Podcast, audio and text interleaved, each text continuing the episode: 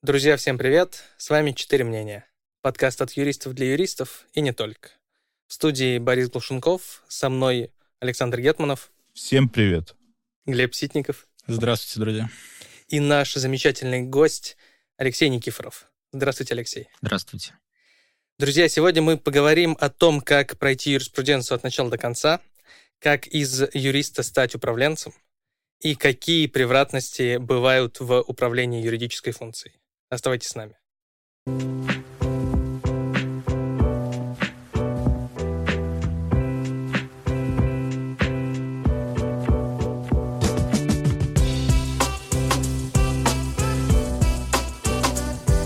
Алексей, я не стал вас отдельно представлять, потому что это будет непростая э, ситуация, по крайней мере, потому что я не знал, как коротко охватить весь ваш опыт и весь ваш путь. А если можно, Расскажите о нем, пожалуйста, потому что вы были э, Head of Legal, вы были генеральным директором очень крупной компании, и сейчас вы учите других людей делать то же самое. Расскажите, пожалуйста, если можно, от начала до конца, э, хотя бы кратко. Я еще лейтенант запаса. Если так а, из обратной стороны пойти, то э, действительно э, есть такая у меня привычка часто менять амплуа. А, переходя от одной к другой, потому что мне достаточно быстро начинает становиться скучно в одном, и хочется заниматься чем-то другим. А, поэтому, когда я а, окончил университет, в 2005 году это было, я понял, что мне нужно еще защитить кандидатскую диссертацию. Ну, типа, если в университете был, что мне только диплом, хочется еще защитить. Начал этот процесс. А, параллельно работал 2007 года, два года в Томске, небольшой, но очень инновационной IT-компании, где первый раз столкнулся с такими космическими в то время для российских юристов понятиями, как open source лицензия, как ну, В Томске NDA. очень сильно IT, насколько я знаю, потому что университет. Да, да, да. И эта компания была экспортно ориентированной. Там я начал О, учить английский Indemnity. язык. А, Тогда я это слово увидел, я тогда его не понял, и не понял последствия, и что это такое, но узнал я это слово действительно там, и representations, и warranties, и все это было там. И это позволило мне нормально пройти собеседование в 2007 году а, в Москве, уже в Сибуре, куда я прилетел на самолете, я помню, деньги снял, за, занял в банке, взял кредит, чтобы купить билет туда-обратно на собеседование, потому что моя семья жила в Сургуте, и я не хотел признаваться им, что я хочу менять устоявшуюся жизнь в Томске, в квартире, мне же ее купили на какую-то непонятную Москву, какую-то большую компанию, ну, не стал родителей беспокоить, в этом плане съездил, прошел собеседование. Просто и... исчез на пару лет. А, да, просто исчез на пару лет. Практически с рыбным обозом. Да, потом меня, а, когда приняли на работу, я понял, понял уже задним умом, что именно вот эта достаточно передовая практика, которую я получил в этой небольшой компании, позволила мне говорить на одном языке а, с руководителем отдела по корпоративной поддержке Сибура в то время и ну, не чувствовать себя каким-то там провинциальным юристом, который ничего этого не видит, не понимает. Когда я пришел в Сибур а, в 2007 году, а, кстати, на тот же этаж, где а, три недели, на, месяц назад я закончил работу. Седьмой этаж, так, так, так, вот там моя позиция и оставалась все время. Но внутри этого этажа происходило очень много изменений за все эти 16 лет. А, пришел на позицию главного специалиста, потом был главным экспертом. Какое-то время занимался и банкротствами, и антимонопольным правом, корпоративкой, вот всем, всем, всем, чем занимаются юристы корпоративные. Но в 2010 году компания начала выстраивать централизованные структуры, в разных функциях все начали а, разбираться с процессами, со структурами, с людьми на предприятиях, все стали выстраивать прозрачные процессы. А до этого и был просто До этого Сигур, как хаос? любой другой холдинг, а, представлял из себя а, множество юридических лиц, объединенных только корпоративно, но не имеющих никаких единых бизнес-процессов. Да, генеральные директора назначались, определялись, но все, что происходило дальше, это была такая дискуссия, наш а, бывший генеральный директор СИБУ Дмитрий Владимирович Конов в интервью Гарвард Бизнес Ревью даже приводил пример. Он говорит, когда меня главный юрист, это еще мой предшественник, спрашивал, а, я у него спрашивал, кто, а, какими юристами ты руководишь, он говорил, что, ну, вот юристами, которые сидят ну, в главном офисе, условно, на Крыжановском. Он говорит, нет, ты руководишь юристами всей группы. И это был реально такой слом, потому что для людей в 2010 году в большой компании это было необычно, скажем так, что ты, оказывается, отвечаешь за сотни сотрудников, сидящие по всей стране. Ты их не видел, не знал, не нанимал, не оценивал, а теперь это твоя ответственность, твоя обязанность. Конечно, это нужно было делать только подходя так э, с отдельными ресурсами. Э, мне поручили это делать в 2010 году. Я облетел все предприятия, у меня было правило каждую неделю куда-то летать, встречаться лично. Как у меня начиналась встреча, приходил я в кабинет, брал листочек, который лежал в принтере обязательно, ручку обязательно у, а, или карандаш у руководителя. Мы разговаривали про его цели, разговаривали, какие проблемы, и со временем я втирался в доверие. Прошло два года, меня знали все, я знал всех, и в этот момент я стал понимать, что я знаю ну, практически всех юристов. А, тогда было больше 150 группы. Может быть, это сыграло ключевую роль в 2014 году, когда мой предшественник ушел на позицию члена совета директоров. Э, именно меня предложили, назначили директором юридического департамента. Тогда мне было 33 года, по-моему. За 7 лет. Вау. Да, это такой интересный пример. Я всегда рассказываю, что в Сибуре можно делать карьеру, вот даже таким, которые берут кредит на самолет, чтобы прилететь в Москву. И Наверное, особенно таким. Особенно таким, да. А, потом пошла интересная трансформация. Это вот первый путь, э, первая ступень трансформации из специалиста в руководителя, когда ты понимаешь, что тебя вообще этому не учили. А, ни жизненно, ни академически, конечно. И ты оказываешься один на один с ситуациями, в которых никогда не бывал. Ты начинаешь делать огромное количество ошибок, эмоциональных, незрелости, какие-то кадровые решения, какие-то конфликты, какие-то ошибки.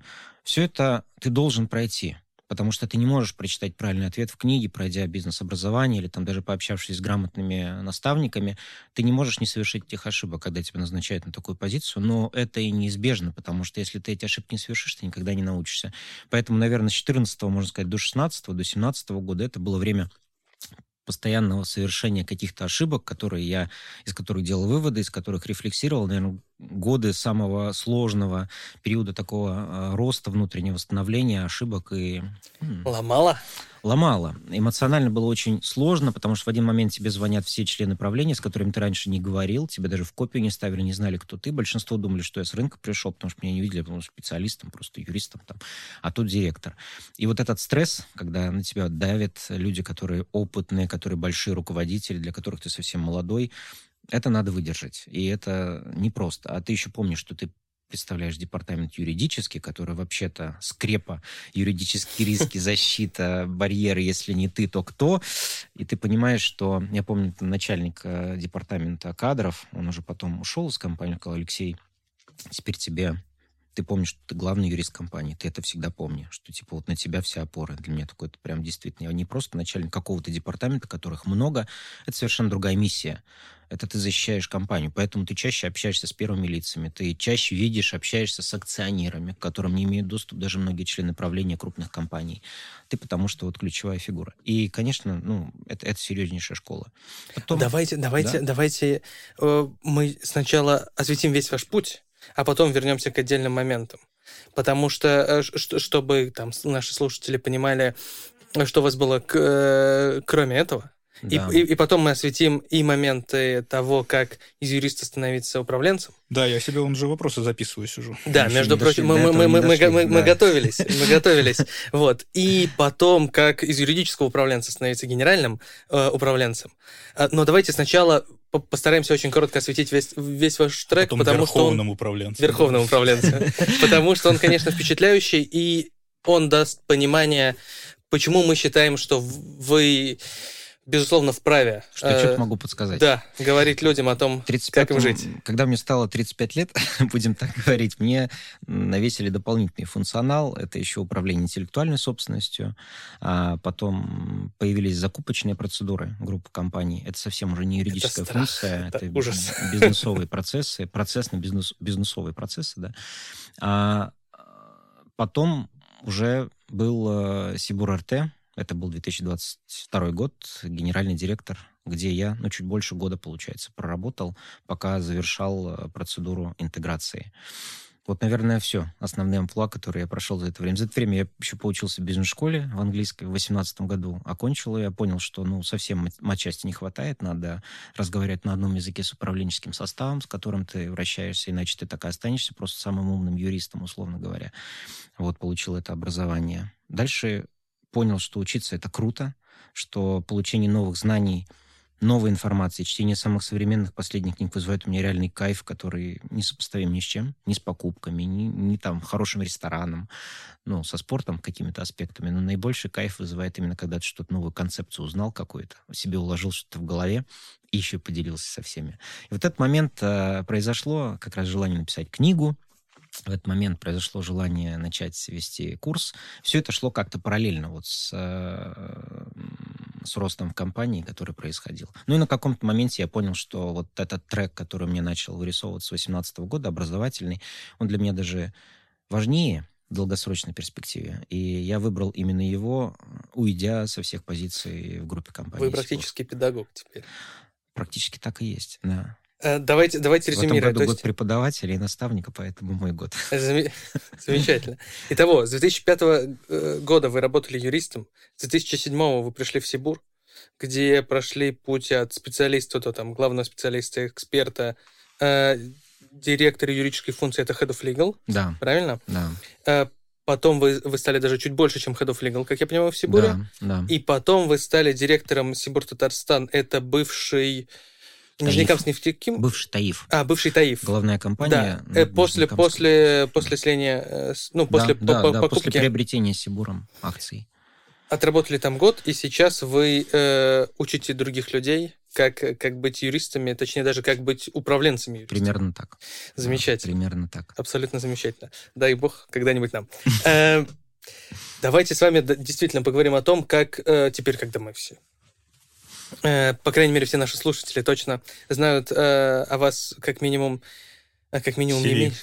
Да, О, если, если, если можно, если можно его так коротко изложить, самые, наверное, сложные вехи, как нам кажется, но если есть что-то еще, это трансформация из юриста в управленца, а потом из э, руководителя юристами в руководителя всей компании.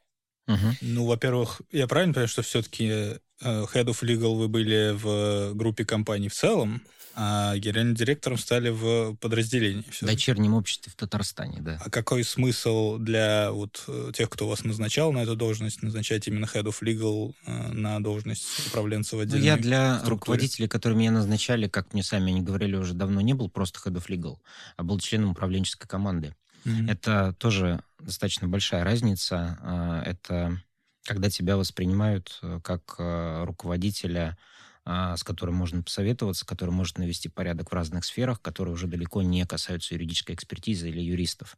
И в какой-то момент э, в любой большой компании эта эволюция происходит, формируется круг людей, которые управляют компанией. В зависимости от размера компании это может быть узкий круг, может быть чуть более широкий. В такой огромной компании, как Сибур, это достаточно широкий круг. Это директора, это члены правления. Ну, собственно, это не сильно отличается от любого холдинга. И в этот момент, когда возникает вакансия, ну, назовем ее так, управленческая, Прежде всего, а, глаз высших руководителей, он устремляется вот в этот резерв управленцев, которые уже знают компанию, давно в ней работают, и это совершенно логично выбрать среди них кого-то а, для назначения на эту вакантную позицию. Даже если у него другое образование, даже если он этой зоной ответственности функционально никогда не занимался. Но, как это иногда называют, синтетические должности, это когда ты совмещаешь роль куратора нескольких направлений. Потому что в какой-то момент, и это ключевое, о чем мы рассказываем на курсе, и о чем я рассказываю начальникам юридических служб, менеджер — это уже не специалист своей области. И главный юрист — это уже не юрист, это уже менеджер. Когда он это понимает и осознает, он начинает отказываться от привычек, которые у него были сформированы, когда он был юристом, вычитывание документов, драфтинг, осторожность, э, там, риски, риски, риски, э, он начинает думать по-другому. где-то наступает себе на горло, сильно наступает на горло, меняясь. Э, он становится управленцем, быстро должен принимать решения, он должен комплексно мыслить, он должен не обращать внимания на то, что считается уже мелочами. И здесь э, в какой-то момент он сталкивается со стандартами профессии, вот в случае с юристом. В какой-то момент с этими стандартами столкнулся и я, благо очень сильная команда сибуровских юристов, она позволяет э, такие вещи отлавливать и большие проблемы не допускать. Мне кажется, в Сибуре реально создана одна из лучших команд в стране из инхаусов. Но когда тебе нужно принимать решение быстро, ты уже не можешь себе позволить э, копаться в деталях. Или когда у тебя просят ответ сейчас и здесь, ну, потому что, правда, надо действовать, ты видишь, что нужно действовать, ты должен выбрать наименее рискованный вариант. У многих, вот, вот в тот момент, когда ты, как главный юрист, уже умеешь это делать, и у тебя не возникает какой-то боли сильной, в этот момент ты трансформировался и стал уже тем, кто, в принципе, скорее управленец, чем юрист. Мне вот момент тоже какой-то наступил, да столько, что когда я гендиректором ТАИФа был, ну, Сибур РТ был, мне было очень уже как-то так это... Зачем согласовывать? Ну, что договор согласовывать? Ну, надо уже купить, подписать. Но ну, надо... Что там, что там, какая экспертиза? Но вы, вы при этом же понимали, что у вас там есть уже э, натренированные да. люди, Бойцы? которым вы это Команда, делегировали, конечно, да? Да, да, вы конечно. Поэтому можете себе позволить. Безусловно, да, конечно. Когда ты создаешь компанию с нуля, то, ну, вот, собственно, как сейчас у меня происходит, я вычитываю все документы и пытаюсь разобраться во всех деталях налогообложения. Ну, вот а у Сибура были юристы как в главном офисе, так и на местах. Конечно, да. Порядка 150 в разное время, иногда 120-130.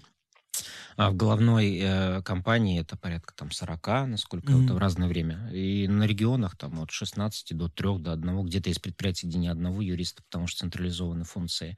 Там достаточно сложная структура, которая сочетает в себе и централизацию, и децентрализацию. Это наиболее эффективный вариант, когда холдинг большой. Слушайте, а вот ну, как главный юрист Сибура, то есть вам нужно было выстраивать работу как с главным офисом, так и с юристами на, местами, на местах, правильно? А, в целом, да, но в какой-то момент это появляется команда и люди, mm-hmm. которые курируют взаимодействие с регионами, как и я, который был в 2010 году таким заместителем главного юриста Сибура, который мотался по предприятиям.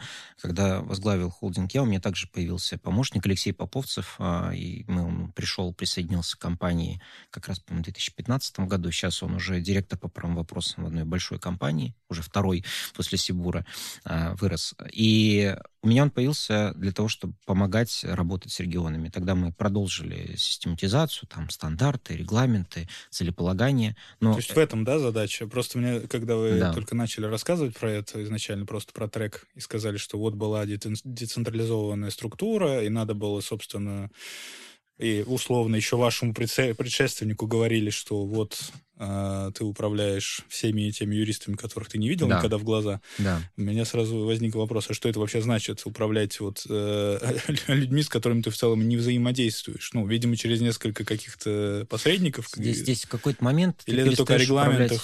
Управлять... Да, ты в какой-то момент перестаешь управлять людьми, ты начинаешь управлять процессами. То есть, когда ты руководишь командой 10 человек, ты управляешь людьми. Когда-то 20, ну, наверное, еще можно управлять ими как людьми, знать их, общаться с каждым из них, чувствовать их мотивацию. Когда их 120, ты не можешь управлять людьми ты управляешь, и даже не заместителями ты управляешь.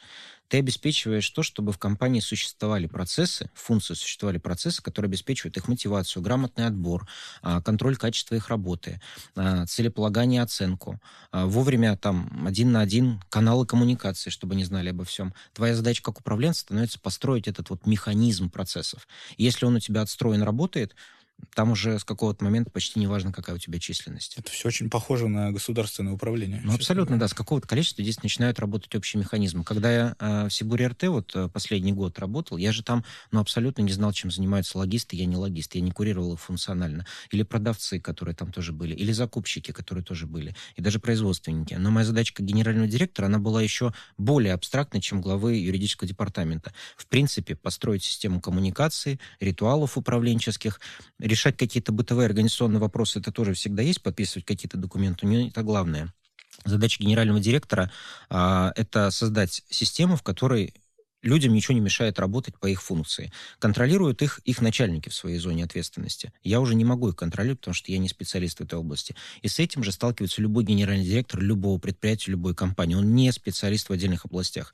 Он может опираться от силы на своих замов, которые курируют ту или иную область. Но это тоже в данном случае, там, в конечном итоге он их не проверяет, потому что не может профессионально отчелленджить зама по IT, зама по HR. В какой-то момент он судит по результату, и строит только процессы, но не судит по тому, как люди работают. Он не работает с людьми, он работает с результатом и с процессами, ну и представляет на внешнем контуре.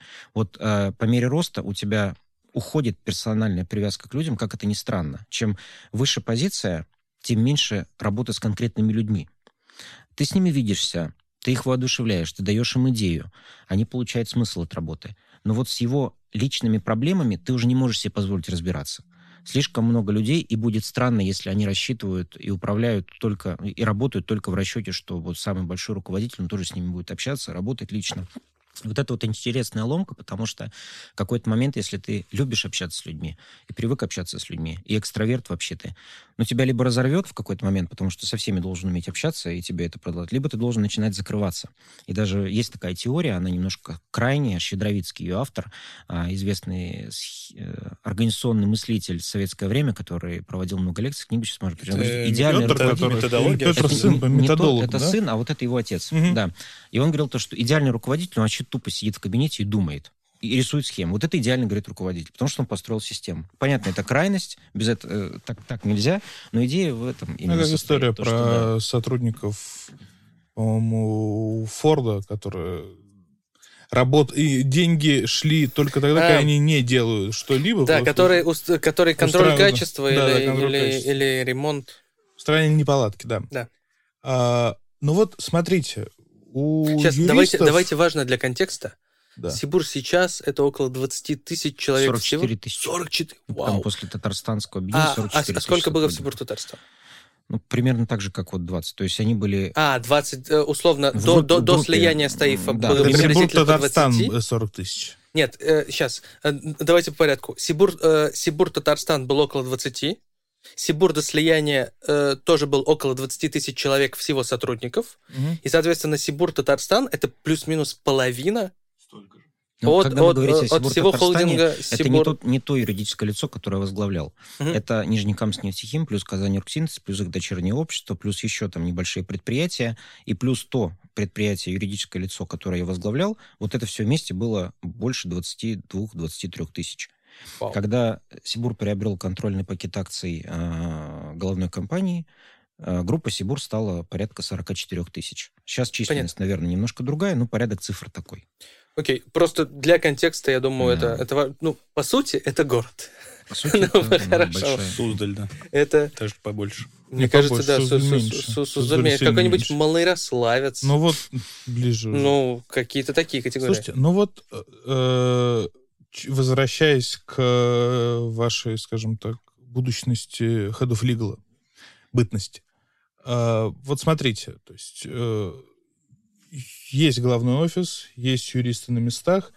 А, вот какие особенности, да, там, отличия, может, ментальные особенности в выстраивании работы в головном офисе, то есть, условно говоря, в Москве, и с юристами на местах? Наверное, скажу общее отличие не только которые в Сибуре, но мне кажется, в любой э, холдинговой компании главная структура, которая находится в Москве, и у которой есть еще дочернее общество. Во-первых, в Москве всегда выше текучка. Угу. В Москве э, быстрее люди меняют работу, как правило, чем в регионах. Это связано и с особенностями рынка труда, и с конкурентностью, и с заработной платой, и с прочими. И получается так, что на местах э, юристы работают годы, иногда десятки, и это нормально. Потому что Потому что если у него хорошая компания, работа, то он, то он будет здесь да, работать. А зачем? Абсолютно, да. Многие Окей. из нас из регионов понимают ментальность любого региона. Если в каком-нибудь большом городе есть Сибур, в принципе, зачем еще куда-то идти работать, если здесь есть Сибур? За эту работу держится. В Москве ситуация немножко другая, конкурентность выше. Это накладывает отпечаток на то, как управлять процессами, кстати. Второе. Это набор компетенций. Какой отпечаток? Дайте. А в той точке зрения, что ты не можешь, что ты можешь длинные процессы, которые зависят от, э, успешность которых зависит от стабильности, от предсказуемости, тебе неправильно заводить э, в центральный аппарат. Потому что здесь будут постоянно меняться люди, и тебе нужно будет постоянно переучивать, обучать новых, процесс будет постоянно рваться. А тебе стоит в Москве, в корпоративном центре, вот конкретно в Москве, если корпоративный центр в Москве, оставлять только те процессы, которые требуют компетенций, которые не найти в регионах международное финансирование, сделки по английскому праву, антимонопольное законодательство, какая-нибудь высокая налоговая экспертиза. Все-таки ее гораздо легче найти в Москве чем а, в регионах. Там IT. То есть, если это что-то очень штучное? Если очень штучное или высокоэкспертное, вот оно mm-hmm. должно быть в Москве, действительно, это логично. А если, если в долгую, скажем так? Если то... в долгую, если рутинный, в нормальном смысле стабильный процесс, экспертиза договоров, работа с недвижимостью, не знаю, текущее консультирование, что-то связано с Ростехнадзором, ну, в случае с нашим, а, вот это все вполне хорошо укладывается в регионы, где есть хорошие вузы, хорошие юристы, и ты можешь быть уверен, они будут работать там долго и надежно. То есть вот в этом плане а, ставка на регион, она очень оправдываемо. Поэтому э, я не очень понимаю логику, которая иногда бывает, давайте оптимизируем вообще региональные юрслужбы, все централизуем где-нибудь в одном регионе или даже в Москве. Ты в этом случае ставишь э, все, все на один регион, где возникает огромная текучка, и если что-то сломалось, у тебя система абсолютно Никто уже не знает, как это работает условно в Сургуте. Да, потому что... Да, и, и, и, и географическая дистанция тоже. В то же время а, Здесь тоже есть э, логика, когда на небольшом заводе предприятия юриста вообще нет, потому что а, юрист, он всегда находит себе работу. Если там есть один или два юриста, они найдут работу и на одного, и на двух еще будут в какой-то момент просить три. И это, это, это тоже логично, абсолютно не только для юристов, это для всех. А, это для всех такая работа. А, здесь нужно хорошо отделять, где на самом деле нужен юрист, где он нужен для того, чтобы снижать риски, где эти юридические риски возникают, а где это можно снижать аутсорсингом, либо командировками, либо дистанционно, что сейчас стало вообще совершенно нормальным общим местом, и я такой э, сторонник дистанционного режима работы. Э, наверное, вот такой ответ на ваш вопрос в плане разницы модели работы с. А продол... продолжение темы. Э, вы сильно из региона, как и, да. как, наверное, все мы. все мы, как и все мы. В зависимости от того, что такое сильно, конечно. Э, ну, мы, мы видели, мы, мы, мы видели, мы видели э, регионы не, не просто не просто будучи малышами, но по, как по минимум. По приближенности к Москве это у нас самый слабый из региона. Да? Это правда, это правда. Э, есть ли, на ваш взгляд, разница между, э, между юристами из Москвы и юристами из регионов, кроме, э, кроме эм, там, условно подходу к смене места работы, на, на ваш взгляд? Потому что когда-то давно э, не буду э, врать, когда я начинал работать в ЕПАМе, я был полон снобизма, я был очень, очень молод, я был полон снобизма и считал, что вот только здесь, или в пределах этого здания, или в пределах, условно, третьего транспортного кольца, есть специалист. За это приблизительно э, земля э, полная... Палкой ракушку гоняют. Да, да, палкой ракушку гоняют. Вот, э, там просто ужас, туда лучше не смотреть. Я вот а... даже перефразируя Борис, вот давайте вернемся еще дальше, в 2007 год. Вы приезжаете в Москву а, с опытом, полученным не в Москве, с юридическим образованием, полученным не в Москве, и а, видите таких прекрасных, полных снобизма парней, которые заканчивали МГУ, которые заканчивали МГУА, которые заканчивали любые другие вузы, которые, скажем так, а, которым полна столица. И вот вы приезжаете, и э, склейка Через три года вы их возглавляете. Вот э, как вот этот момент вообще у вас проходил? Э, в жизни с, с той точки зрения, что вы действительно, как бы, не, не, вы не просто там родились, выросли, да, там в регионе, вы там и образование получили, и, соответственно, вы приезжаете в Москву, по сути, и через некоторое время возглавляете людей. Ну, вот это, кстати, да. действительно большая разница, кстати, с нами. То есть для нас это не совсем обычная история, потому что, ну, тут все сразу после школы вперед в Москву, учиться там. Это, кстати, гораздо проще, мне кажется, так переезжать. Здесь мы все чем... погибнем, приблизительно такая была идея. Как это будет для вас? Интересный вопрос, мне его никогда не задавали, если честно. Мы стараемся. Наверное, первый момент это, что называется, слабоумие и отвага. То есть, когда я в 2007 году а, приехал, я, ну, наверное, не сильно разбирался и был полон энергии оптимизма а, и такого положительного заряда, который позволил мне ну, как-то победить э, риски мнительности и сомнений, что вот кто-то лучше меня образование получил. Для меня это, по крайней мере, не было сдерживающим фактором. Я сильно верил, что все классно.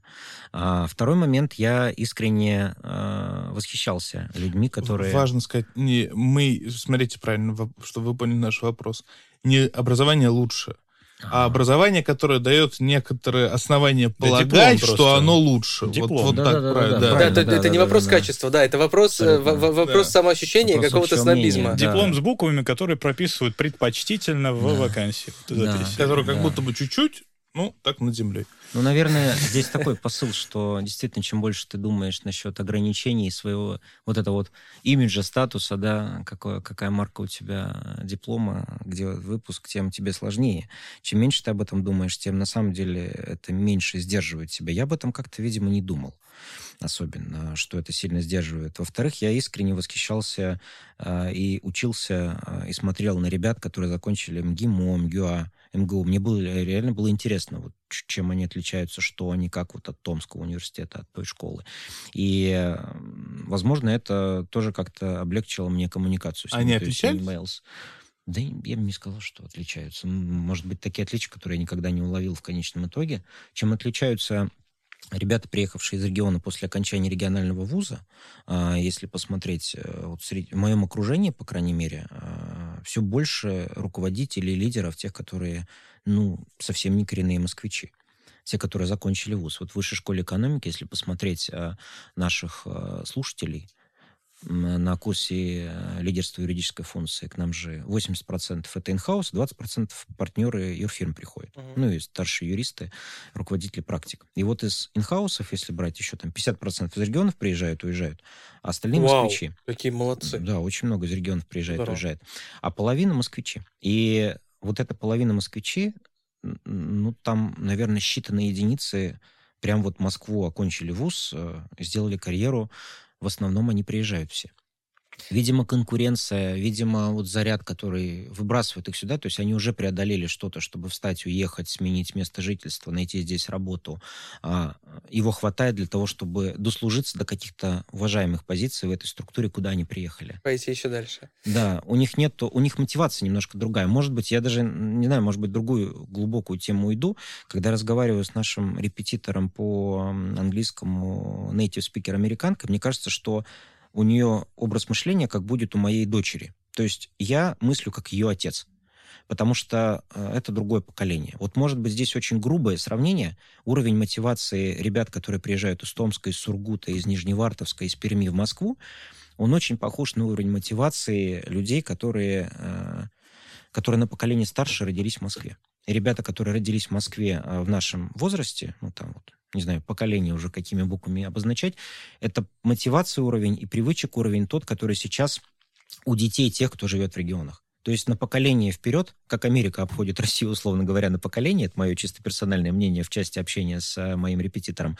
так и столичные э, дети, столичные подростки, столичные тинейджеры, они обходят на определенное поколение детей, которые в регионах. И мотивационно также. Если посмотреть, кто хочет вертикальный рост, это региональные ребята. Э, москвичи, они уже... Мотивация москвичей, она уже перестала быть вот вертикальной. Другое. Я понял, о чем вы говорите. Когда-то, много лет назад, я работал помощником адвоката. И потом я уходил от э, Дмитрия Александровича. Дмитрий Александрович, большой привет. Э, в ЕПАМ. У нас была джентльменская договоренность, что если мне предложат позицию в сильной фирме, он меня сразу отпустит и целый ряд, между прочим, ребят подготовил для, э, для крупных фирм. Э, он, когда просил меня помочь найти, значит, замену, он сказал, что лучше, конечно, ребята из регионов. А почему? Он говорит, ну, если честно, москвичи, конечно, не очень любят работать. Им это не надо. Вы думаете, что, что это Имеет что, место, что, что, что это имеет так? основание суждения. Обобщенное, как всегда, но я тоже вижу признаки. В больших клетках, наверное, так оно и работает. Тут, по крайней мере, э, мне кажется, есть такое материальное обоснование, тебе нужно квартиру снимать. Uh, да, это, минимум, это очень сильно да, заставляет вот, да, ты, сначала и, снимать, и, потом и покупать. функция маминого и супа в обед приехать тоже отсутствует. Абсолютно, куда, да, куда, да. Куда Готовность к дискомфорту больше у того, кто приехал. Это, это, да, абсолютно. это наверное, а, это Готовность к дискомфорту, это ты выходишь из зоны соответствующей. Вот, а значит, ты готов э, к челленджам. Да, значит, ты готов ездить в э, Нижнекамск, да. а, Благовещенск. Но, но мне кажется, нужно справедливости ради э, и для того, чтобы уравнять в правах э, москвичей с нами. Впервые в жизни мы... Несчастных, да. А, уровень амбиций иногда, просто веры в то, насколько много тебе причитается, вот, э, изначально, не такая уж плохая черта, на самом деле, качества. Потому что человек не готов, например... Э, там, размениваться по мелочам? Да, размениваться по мелочам или работать за деньги, которые, ну, человек из региона, возможно, он согласится за, за эти деньги. Это правда, да. И, иногда верить в себя это гораздо более эффективно, Конечно, чем что-то еще. чтобы это соотносить. соотносить. Слабоумие и отвага. Ну, иногда какой-то... то, что ты думаешь, что то... Я... была такая история, что... Ну один... да, одно без другого как-то сразу блекнет. Да. Вы рассказывали историю. А, да, а, была такая история, что один а, подросток хорошо играл в шахматы. И он настолько хорошо играл в шахматы, что начал верить, что он лучший шахматист на планете. И родители решили устроить ему, договорившись, матч с Ботвинником. А, в то время, ну, чемпионом Понятно. мира по шахматам. И он м, поиграл, и в сложном матче проиграл. Угу. И это его разрушило. Угу. Ему потом объясняли, что это чемпион мира, но он в какой-то момент э, перестал верить, что он лучший шахматист на планете. И это его разрушило. Потому что до какого-то момента он искренне верил. И это его реально двигало. Ну, uh-huh. один из примеров того, что слабоумие, в нормальном смысле и отвага, они действительно играют решающую роль, когда ты не думаешь о цвете своего диплома, там, о марке своего костюма, о часах, которые на тебе, о машине, на которой ты приехал, о круге знакомств. А реально веришь в то, что ты можешь, и какая-то настойчивость, уверенность, она реально играет решающую роль. В Москве очень а, большая особенность то, что все а, сильно опираются на круг, на знакомых. И, наверное, это, ну, может быть, в Петербурге тоже, я не могу сказать. То, что а, когда ты пытаешься себя представить, ты, как правило, а, говоришь, кого ты знаешь, с кем ты общался. А, ну да, я его знаю, да, вот, да-да-да. Это тебя как-то вводит в этот круг. А у ребят, у которых а, нету этого круга, которые приехали сюда, им гораздо сложнее в этом плане. И ну, и им просто они привыкли добиваться без э, контакта. Потом они становятся такими же, как все москвичами, тоже э, одевают эти костюмы, общаются с теми, кто дает на них рекомендации, и упоминают это при каждом случае. Но у давних коренных москвичей уж этого прям сильно чувствуется, это видно. Вы думаете, что это заменяет какую-то другую идентичность? Ну да, да, да. И... Ты как бы свой, ты сразу даешь понять, что ты из этой общности, меня не надо бояться, я проверенный. Э, и тут за деревьям, в общем, не рассмотришь. А, потому что сейчас это осложняет выбор, например, кандидатов или подбор консультантов, а, или ну, выбор, с кем иметь дело. Потому что огромное количество людей умеют э, хорошо представить себя, и круг знакомых, и... Когда поймешь квалификацию, будет уже поздновато. Именно да? так, да. Вот, вот, вот это осложняет, конечно, принятие решений. А как, на ваш... Э, во-первых, э, даже, даже за свой, безусловно, гораздо, гораздо несоизмеримо меньший опыт я сталкивался с такой проблемой. Эм, и я, безусловно, понимаю. А во-вторых... Что уже есть, мне кажется, некое сословие людей, которые просто всех знают. Особенно среди юристов. Вот их они это, это просто, правда, да. ну, 99% своей эффективности они вводят в знакомство со всеми. У Достоевского такой персонаж в «Идиоте» был. Вот человек, единственным да, таким достоинством, очевидным которого было то, что он абсолютно всегда знал точно, кто что делает, кто с кем знаком, кто кому да, родственник. Да, да. И у него он из себя представляет какого-то там коллежского асессора, там, ну, что-то такое там. А, непонятно на что жил, но при этом достаточно неплохо. И, да, и в домах все время присутствовал у людей, которым он абсолютно не ровня был. И с ним обращались, ну, всю книгу книгу с ним обращаются приблизительно как с прислугой, а его это абсолютно устраивает, потому что он за счет этого знает, где, кто, когда и Почему? Ну, это вот там, там целая, там страницы две посвящено описанию такого типа людей, поэтому это вещь древняя. Гений Достоевского. да. Ну, это, мне кажется, просто она такая, э, такая типично русская штука. О, это, кстати, мне кажется, не только У нас это свой-чужой, вот эта вот общность, а с кем ты, а где ты, а что ты. Закрытость клубов в каких-нибудь э, в США или в Англии, мне кажется, еще похлеще будут. Леб... Они... Лебедев его звали. Слушай, понимаешь, это клубы, это все-таки немножечко Я говорю, я иной. говорю о, о, о клубах в самом широком смысле этого слова, но я не настаиваю. К вопросу о людях. У вас точно большой опыт. Как, на ваш взгляд, надо выбирать людей? Потому что я, возможно, ошибаюсь, но мне кажется, что для управленца это одна из главных вещей. То есть есть процессы и есть ключевые люди. Особенно если надо перейти на чистое управление процессами, надо же быть уверенным, что есть кому их оставить. Да.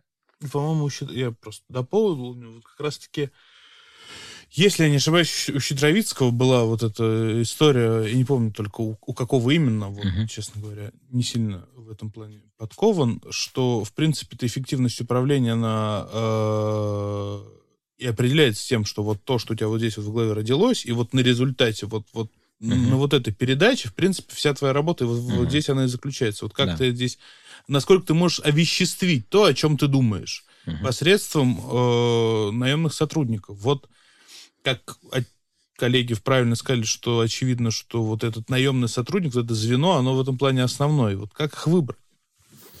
Понятно, понятно, что мы не решим эту проблему целиком. Да, да, да. Но если у вас да, есть какие-то... так глубоко сейчас задумались.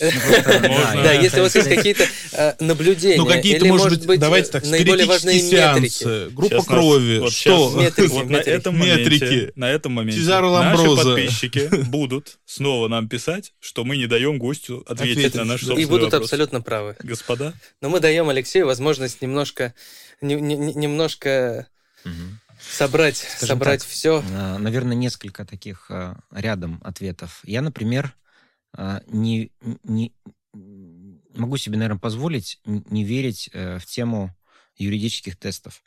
То есть я в какой-то момент перестал совершенно смотреть, как человек написал, ответил а, на какие-то юридические вопросы.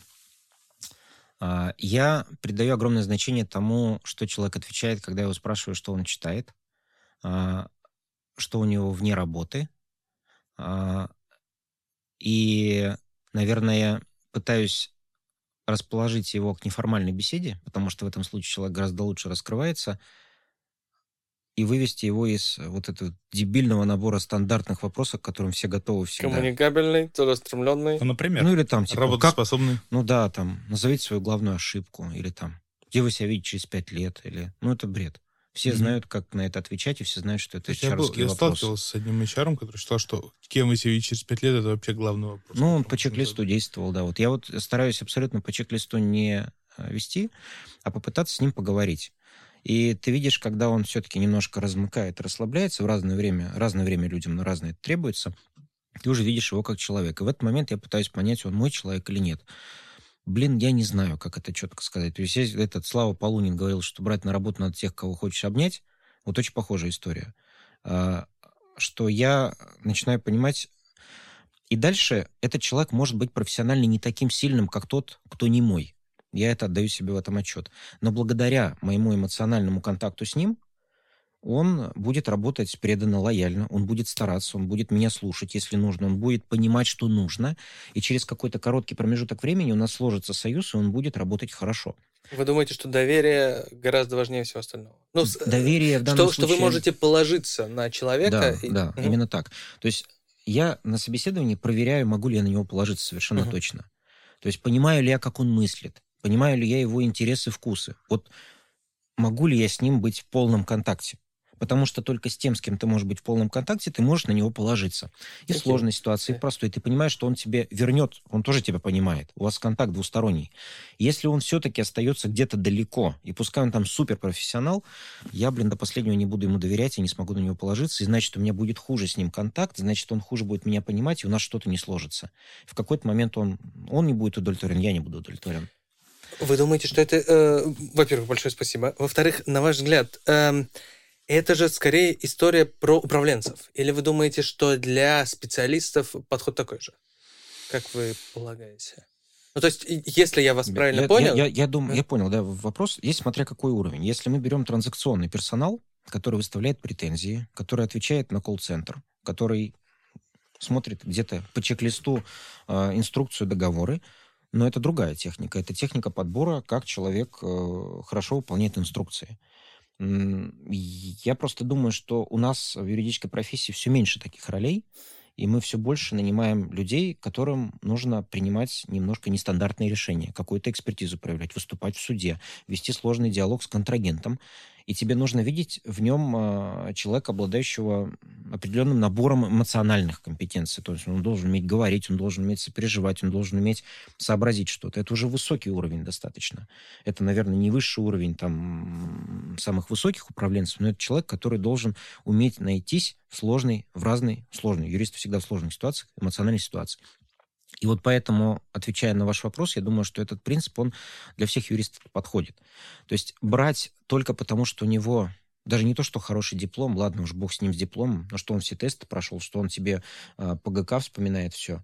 Ну, отлично, да, но если он не твой, он, долго тоже, он тоже долго работать не будет. Ему, он тоже это поймет, как уходит же от шефа, да, приходит в компанию, уходит от начальника. Ну, практически. И, и вот, вот эта связь, она должна быть двусторонней. И она складывается только вот в рамках нормального человеческого диалога. Поэтому Поэтому огромная доля сложных трудоустройств по Zoom, потому что по Zoom ты не можешь прочувствовать человека. Собеседовать по Zoom люди не умеют. Э, и это еще там предстоит еще узнать. Ты не видишь его эмоцию, ты не видишь, как он там двигается в этот момент, как он улыбается. Это связь все время. То есть это как бы в черную игра. И только когда он пришел на работу, тогда ты уже начинаешь его понимать, что, что, что ты его взял или нет. Взял или нет. Насколько я помню, я, когда собеседовал людей, я почти точно вот чувствовал, что он вот будет работать, пока я работаю. я вижу, что когда я уходил с позиции, те люди, которых я хорошо чувствовал, они тоже уходили. Есть такая история и большая теория вокруг бизнес-школ построенная, то, что уходящий лидер. Проблема уходящего лидера в том, что за сильным лидером уходят люди. Не обязательно к нему, совсем не к ну, нему. Потому что они работали да, с ним. Да, вот эта связь, она начинает рушиться. И там для компании есть куча рекомендаций, как эти риски снизить, что людей надо там к другим прикреплять, но это отдельная история. Но это тоже подтверждение моего тезиса, то, что люди приходят к тебе, а не ты нанимаешь людей. Это двусторонняя тема. И вот когда у вас сложился этот контакт, у вас все хорошо получится. Ну, пока ты работаешь. Как ну, только ну, понятно, ты ушел, понятно. все, здесь уже может все случиться. Ну, это вопрос там... Да. Мне того, нравится, когда у нас такие универсальные советы от э, гостей Максима по появляются в подкасте, потому что из этого очень легко сделать такой. Мне кажется, он универсальный вот. реально этот совет, когда ты нанимаешь маркетолога. Там, ну, это несложный ответ из серии. Ну, в одной ситуации так, в другой так. Ну да. Общее правило. Ученые. Да. Но это же такой момент, то есть мы выбираем, ну в данном случае вы выбираете не человека функцию, да, там, который он может да. работать, вы ушли, вы да. неважно кто. То есть вы, а человека, то есть так можно выразить, человек эмоция, то есть э, насколько вы... Человека. Ну, человека как да, такового, то есть да, вы да. Э, эмоцию ставите выше, нежели его функции, скажем так, в своем внутреннем каком-то. Понятно, что мы при да. прочих равных, скажем так, э, да компетенциях. Но это еще... Мне по кажется, сути, это по сути, вот сейчас такой... это строилось на soft и hard skills, правильно? Просто вы... Но это все и то, и другое немножко упрощение, потому что функцию ты все равно не можешь понять, как он будет работать на этапе собеседования. Ты можешь увидеть, как он соображает по праву, но он же будет 90% времени не правую задачу решать, а отвечать на звонки, писать имейлы, решать сложные вопросы с закупщиками, находить коммуникацию. Ты этого в принципе не можешь проиграть на собеседовании, поэтому только прочувствовав его эмоциональную зрелость, ты можешь предсказать, качественно он будет работать с другими людьми в компании или некачественно. Мне кажется, что э, у нас пере, как сказать, переоценена важность э, знание права при трудоустройстве. Он не будет писать диссертацию у тебя на работе. Он не будет делать научные выводы у тебя на работе. Он будет 90% времени заниматься человеческими отношениями. И именно это позволит ему быть успешным, не быть успешным.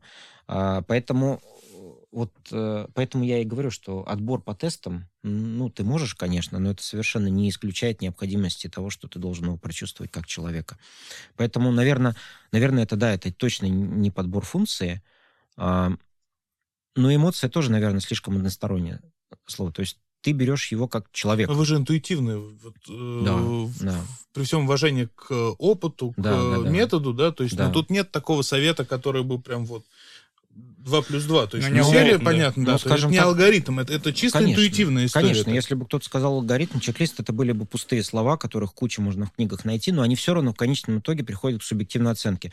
Берите человека там, cultural fit, вот американцы говорят, uh-huh. брать по культурному, что это такое? Это я же не ответ себе на вопрос, как ну, что такое перевести. культурный fit. И даже по-русски ты культурная совместимость. Это тоже это, ну, это планета общий ситуации. культурный код. Да, сказал, и это тоже да. не инструкция, это тоже ну, ощущение. То есть в конечном итоге ты один на один состоишься этим вопросом, брать человека или нет, и с тобой на твоей стороне только твой опыт, который ты приобрел. Чем больше ты работал в сложных ситуациях, тем больше у тебя это опыта, тем меньше вероятность, что ты ошибочно кого-то примешь. Чем, чем ты младший руководитель, тем больше вероятность кадровых ошибок. Поэтому и, ну, и не рекомендуют назначать э, сильно молодых, даже умных ребят на очень большие позиции, потому что это, это риск того, что он может достаточно сильно разрушить отношения, еще не поняв. Есть другая, другая тема исследования, то, что уровень, а, что важно при принятии решений, спрашивали у менеджеров разных лет. А, и там был критерий либо человеческие эмоции, которые ты должен учитывать при принятии решений, которые затрагиваются твоим решением, либо экономическая выгода, либо какие-то другие факторы. И вот неизменно важность эмоций растет в понимании управленца по мере его взросления. Чем старше Вау. управленец, тем больше он придает значение человеческим эмоциям, которые затронут будет его решение. И чем моложе, тем он более расчетлив просто. Поэтому это тоже как бы жизненный опыт, который учит тебя соотносить. И, наверное, это ну, дает наверное, основание утверждать, что человек просто даже грамотнее будет брать на работу, если он там будет более опытный. Наверное, так. А эти вопросы как-то отличаются для вот корпоративной структуры, для инхаусов и для консалтинга? Mm. Мы вообще, в принципе, даже в высшей школе экономики сейчас на этом курсе мы видим, что ну, 99% вещей с командой это все одно и то же. Просто юридическая команда. Мы даже можно не юридическая назвать, просто команда. Но поскольку мы для юристов тренинг проводим, а проблематика одна и та же. Мотивация, общение один на один, а, как его подобрать, это не отличается. Ну и но все-таки в консалтинге, не знаю, в 90 на все-таки процентах случаев речь идет об уровне управления все-таки людьми в отличие от ну, ну просто настолько крупного небольшие. консалтинга да. у нас не бывает. Да, в этом, в этом есть некоторая разница, действительно. И когда же я говорю про управление процессами, здесь э, тоже важно различать. Э, когда э, это большой управленец, у него есть все равно команда тех, которые помогают ему этими процессами управлять. И вот именно на этих управленцев он должен опираться, это их он должен чувствовать, это должна быть взаимная связь, но они, э, работая с ним, должны понимать его видение, дополнять его своим видением, и э, вот это вот обеспечивает управление всей системой. А, трудно сидеть в кабинете и управлять э, процессами, не имея команды тех, кто понимает себя и несет твою повестку а, в компании. То есть это ну, тоже, то, тоже как бы управление процессами, но все равно с человеческим лицом. И если брать огромные юридические фирмы в России, которые там раз, два, три, четыре, пять, там тоже на каком-то этапе идет управление процессами, а не людьми. Ну, если там известные имена взять. Угу. А, маленькие компании, 10-20 юристов, да, там абсолютно команда, там, там другая, другой ДНК. Продолжая тему людей, их отбора, э, есть сложная тема, которую можно поднять, как увольнять. Э, угу. Я думаю, что вам 100% приходилось это делать. Э, может ли это быть легко? И там, когда увольнять? Э, на ваш взгляд? И как делать это правильно, если, если это вообще можно сделать правильно? Угу. Вы, мож, вы можете Не-не, мне просто правда очень вопрос, интересно, если... потому что если бы вы спросили меня несколько лет назад, я бы одним образом ответил, сейчас отвечу иначе. Это опыт сын ошибок трудно. А, да, абсолютно.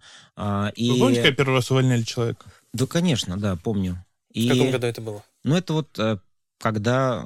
Ну, то есть, когда, когда вы приехали, да, когда... да, через три года работы после Томска, ну, приехали, начали увольнять не, ребят из Вот, вот этот момент, когда, когда начался? Семь лет, получается. Все-таки я приехал с седьмом, возглавил 14. Не три. Не так быстро. Не так вот. А, и вот тогда нужно было принимать кадровые сложные решения, действительно. Это не было эмоционально сложно. Но я что-то пытаюсь вспомнить, что было потом, а потом я нахожу сейчас ответ. Я больше не увольнял людей много лет последних, потому что либо люди сами уходили, понимая, что не сработались, понимая требования, которые я предъявляю, понимая, что что-то у нас не сходится, вот этого матча нет, они сами уходили. Ну, либо они работали. То есть я вот даже сейчас вы спросили, с 18 года я ни одного человека не уволил. То есть, условно, с момента, как э, вы сформировали команду да. в том виде, в каком да. вы хотите ее видеть? Да.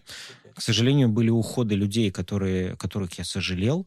А, жизнь, она разная, и люди уходили, ну, не к другому работодателю, потому что от меня там в силу разных причин.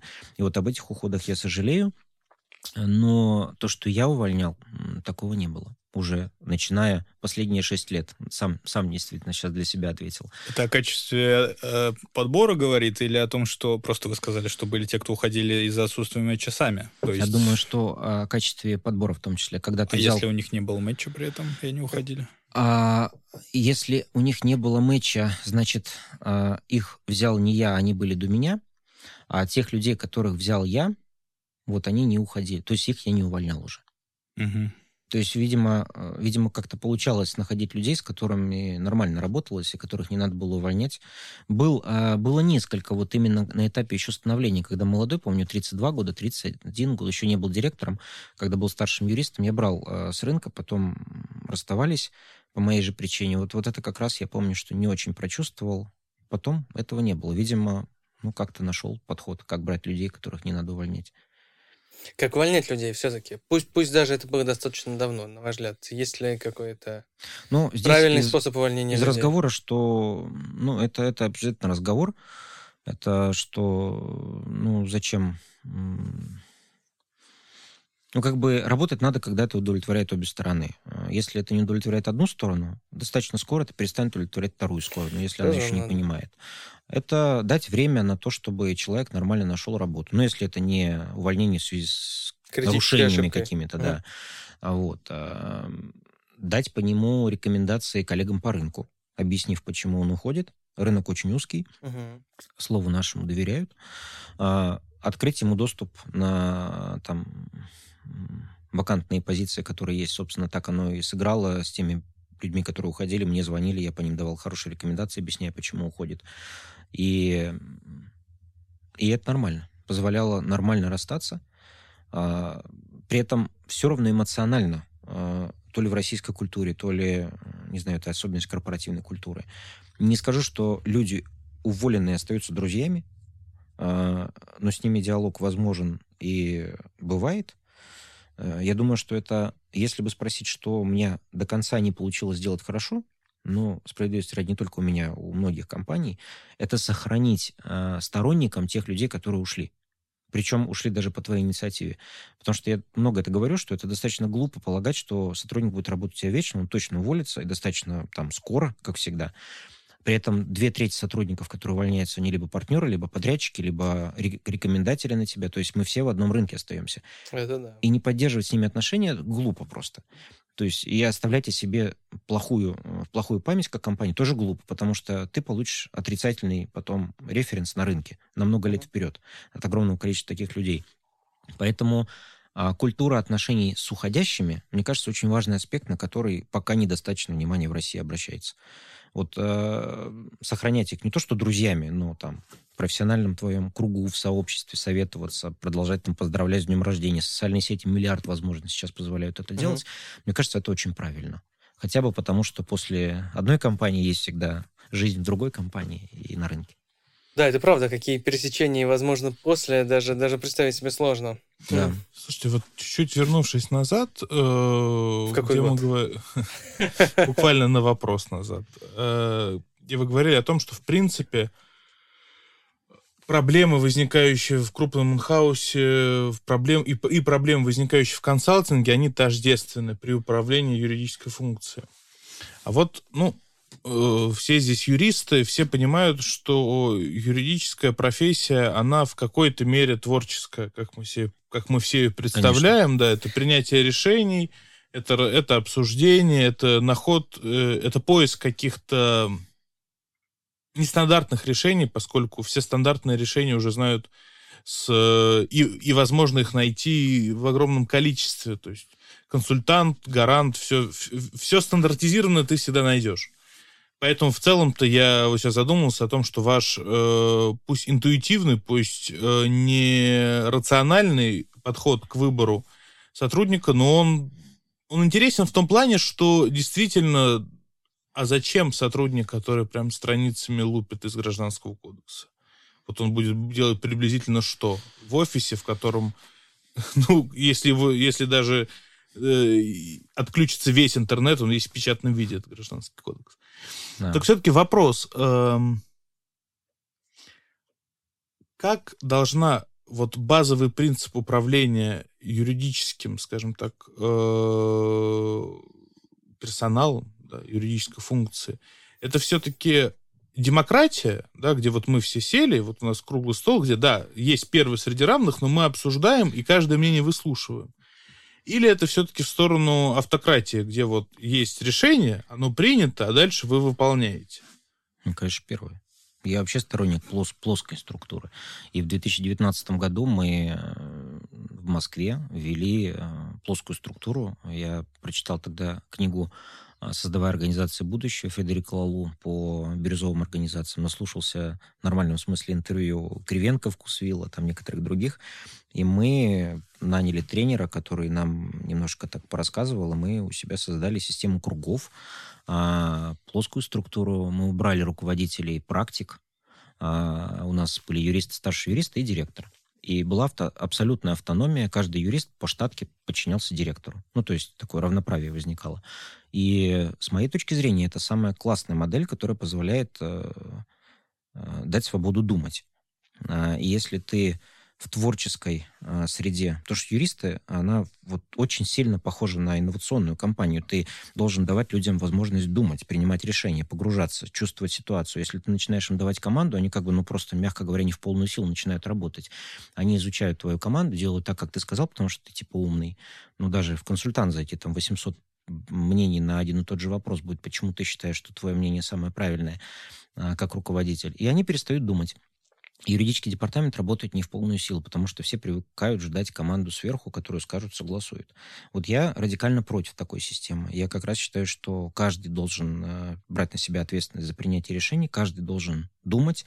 Э, и демократия, если уж правильно так сказать, вот в, это, в этом смысле, децентрализация да, управления, с моей точки зрения, самая правильная вещь, которая подходит для юридических команд, которая очень, очень, очень похожа на IT-компании, где инновационность и, и креатив. Хорошо, ну тогда логичный вопрос, э, касающийся субординации в данном случае. Вот в горизонтальной да. э, организации коллектива возникает он очевидно, что ну есть кто-то, кто все, все равно старше, и за ним последнее да. решение, тем не менее. Ну как, последнее решение? Когда в одном департаменте в день принимается 500-600 решений, потому что у каждого юриста 10 решений в день, какую позицию здесь занять в споре, когда документ отправить, какой пункт договора предусмотреть. Но это же все решение, это же все развилки. Их 600 в день, 1000 в день. Первое лицо не может это принимать. Это невозможно. Он принимает какие-то решения, которые на него поднимаются. Большинство То есть только решений принимается внизу, а, которые его касаются, да. А кто отвечает за неправильное решение? Ну, тот, кто его принял, то есть юрист, а, который дал. Если в конечном итоге э, первое лицо компании, э, например, увидит, что какую-то ошибку совершили, да, представим гипотетическую ситуацию, не знаю, какой-нибудь в судебном документе ошибку, суд отказал, опубликовали в «Коммерсанте», ой, там, юристы такой-то компании ошиблись, первое лицо читает э, заметку в «Коммерсанте», говорит, что за у тебя специалисты работают. Это ответственность первого лица юридической функции, потому что он создал систему делегирования, да, он этот риск должен принять. Он должен на себя взять ошибку его юриста, потому что создал такую систему. Но, во-первых, такое наступает, ну, мягко говоря, не каждый день, и вообще крайне редко, и создавать под эту ситуацию огромную систему контроля рисков я перепроверю, э, ну, это глупо. А будет просто дороже, чем... Будет дороже, и, во-вторых, э, первое лицо, он же и не отловит эти все риски. То есть ну, люди, ну, люди всегда э, знают больше, э, разбирающиеся в этих вопросах, в принципе, с какого-то момента наивно полагать, что первый э, главный юрист компании, он самый умный юрист компании. Без, безумие. Он не, главный, не, не самый умный юрист компании. Просто каждый в своей сфере умен. И а, если говорить, кто же принимает финальное решение, ну, наверное, по вопросам заработной платы, найма крупных консультантов, ну да, первое лицо принимает решение. По вопросу, когда обратиться в суд, какую позицию здесь, чтобы защитить компанию, точно не он принимает решение, а тот в этом разбирается. И это, мне кажется, совершенно логично. Вот другое дело, что э, кто главный, а как управлять в плоской структуре. Э, вот здесь э, долго и сложно можно отвечать на этот вопрос, тоже не для, не для короткого подкаста. Для меня тоже была загадка, а вот действительно, не побегут ли на меня все вопросы, когда я вел плоскую структуру, все будут со мной все согласовывать. Никто не, за мной не побежал. То есть заказчики как общались с юристами напрямую, так они продолжали общаться с юристами. Юристы прекрасно с ними взаимодействовали. На директора функции поднимались только те вопросы, когда ну, заказчик не знает, к кому обратиться, или какой-то очень материальный вопрос нужно подписать сайнов, что вот гендирек... что директор юридической функции видел, видел, согласуйте то, что ваш юрист сказал. И я просто не глядя это всегда согласовывал, потому что наивно полагать, что я разберусь, челленджу и скажу, нет, ты здесь ошибся, вот в этом договоре надо по-другому. Я вообще там ничего не понимаю, я не специалист в этой отрасли. Я просто, ну, визировал все, в принципе, пересылал эти письма первым лицам, потому что, ну, конечно, если это юристы сделали, я доверяю, я согласен. То есть uh-huh. такая же логика. И это давало людям уверенность, то, что они... Это три, три, принципа, э, три принципа мотивации по э, Шлома Бенгуру из AMD э, бизнес-школы, который мы даем на курсах. Признание мастерства, то, что за тобой признают, что ты мастер. Второе, тебе дают автономию. Третье, ты понимаешь, зачем ты это делаешь. Вот эти три фактора, они здесь объединяются в плоской структуре. Я не лезу и не перепроверяю, не микроменеджу. Он абсолютно автономен в принятии решений. Если надо, он подключает ресурсы, я ему их даю, но если он не просит, я туда не лезу. И третье, он понимает, зачем это делается, потому что он видит заказчика, который к нему обращается, а не меня как пересыльщика или моего зама, который следующий пересыльщик, он не понимает, для кого он делает работу, может быть, стол. Вот эти вот три фактора, они очень сильно помогают э, мотивации людей и, в принципе, собственно. Я помню, как тяжело было. Э, э, я, как вы все знаете, я работал в Непегазе. Непегаз как раз, на мой взгляд, тогда еще, когда я пришел, он еще был в холдинге Сибура, да, и как раз да, он выходил. Да, да. Вот. И я помню, в каком шоке я был, когда я подготовил первый процессуальный документ, э, подошел к своему непосредственному руководителю с вопросом, будет ли он смотреть. Он говорит, а зачем? Ну, ты же его хорошо сделал. Я такой, а, а это, так вообще можно? Потому что, ну... Да я не знаю. Э, в, ну, с точки зрения... его сделали э, как? С точки, с точки зрения консультанта, ну, это же немыслимо, чтобы вот один человек его написал, и все, и больше его никто, никто никогда не видел. Потому что, да, есть многоуровневые Контроль качества. Ну, да, слушай, много, да, до определенного история. просто уровня опыта и, и позиции. Наверное. Да, но, но, но, но тем не менее, даже если ты очень опытный человек, а это там а, какой-то крупный вопрос, нередко, нередко у вас там есть второе мнение, может быть, и третье мнение. Вот. И... Нет, ну одно дело там мозговой штурм какой-то, да, и сверка там по компетенциям, да, там ну, консультация с специалистом из соответствующей области, а другое дело это проверка, вычетка там твоего документа на, на предмет того, что ты там подсудность правильно определил. Нет, э, я не в этом смысле, я говорю, конечно, что, о чем-то там более существенном, но это, с одной стороны, э, было для меня очень странно, а с другой стороны, это, конечно, редко, резко добавляет ответственности и такой, mm-hmm. ну, я теперь еще раз посмотрю, да. еще раз и посильнее, потому что, ну... Было так, когда мне прислали проект документа и говорили, э, вот, э, Алексей Юрьевич, вот проект документа для гендиректора. Я говорю, слушай, отправляй сам. Я вижу, что он сразу не отправляет. Он перечитывает, он правит, потому что это от него пойдет это? Но это же отличие вот именно старшего юриста от руководителя. То есть, если ты стал руководителем, но ментально ты старший юрист, то тебе приносят документы, ты его прям читаешь, весь перечеркиваешь, да. переписываешь сам. Примерно с той, с той же смысловой нагрузкой, но просто по-другому, потому что ну, тебе это не нравится. А вот если ты все-таки ру- руководитель и ментально руководитель, и по должности руководитель, то тебе проще, ну, все, так, значит, так. Значит, действительно, вот этот момент с ответственностью, кстати, очень интересно, что действительно ты, здесь ты важно... же перечитаешь, если его никто больше не прочтет. Потому что когда Это ты пишешь, знаешь, что, ну, в крайнем Блин, случае. ну там прочтут, там как минимум вот эти запятые уж точно расставят. Там Здесь проблем нет. не отпустить э, именно уже контакт с человеком, которому ты доверяешься, и мы вспоминаем тему собеседования и выбора, потому что есть другая крайность, когда руководитель в принципе отстраняется, и это уже не делегирование, это уже отстраненность, это гораздо хуже, когда ему, когда он ну, словами говорит, что я доверяю, на самом деле он просто уже не лезет, потому что ему неинтересно. А, это тоже возникает, когда руководитель перегорел, устал, ему не интересен предмет. Мы тоже можем это встретить на практике. Поэтому да, это кстати, две, вот две, это две разные момент. крайности. С одной стороны, он микроменеджер все перепроверяет, с другой стороны, да слушай, мне все равно, что напишешь, что напишешь. Конечно, словами он так никогда не скажет, он как бы себе не враг, но по поведению это всегда видно. Как часто он один на один встречается с сотрудником, как он а, там задает ему вопрос, надо ли тебе где-то помочь, там, развить, поучить, как часто он открывает ему возможности.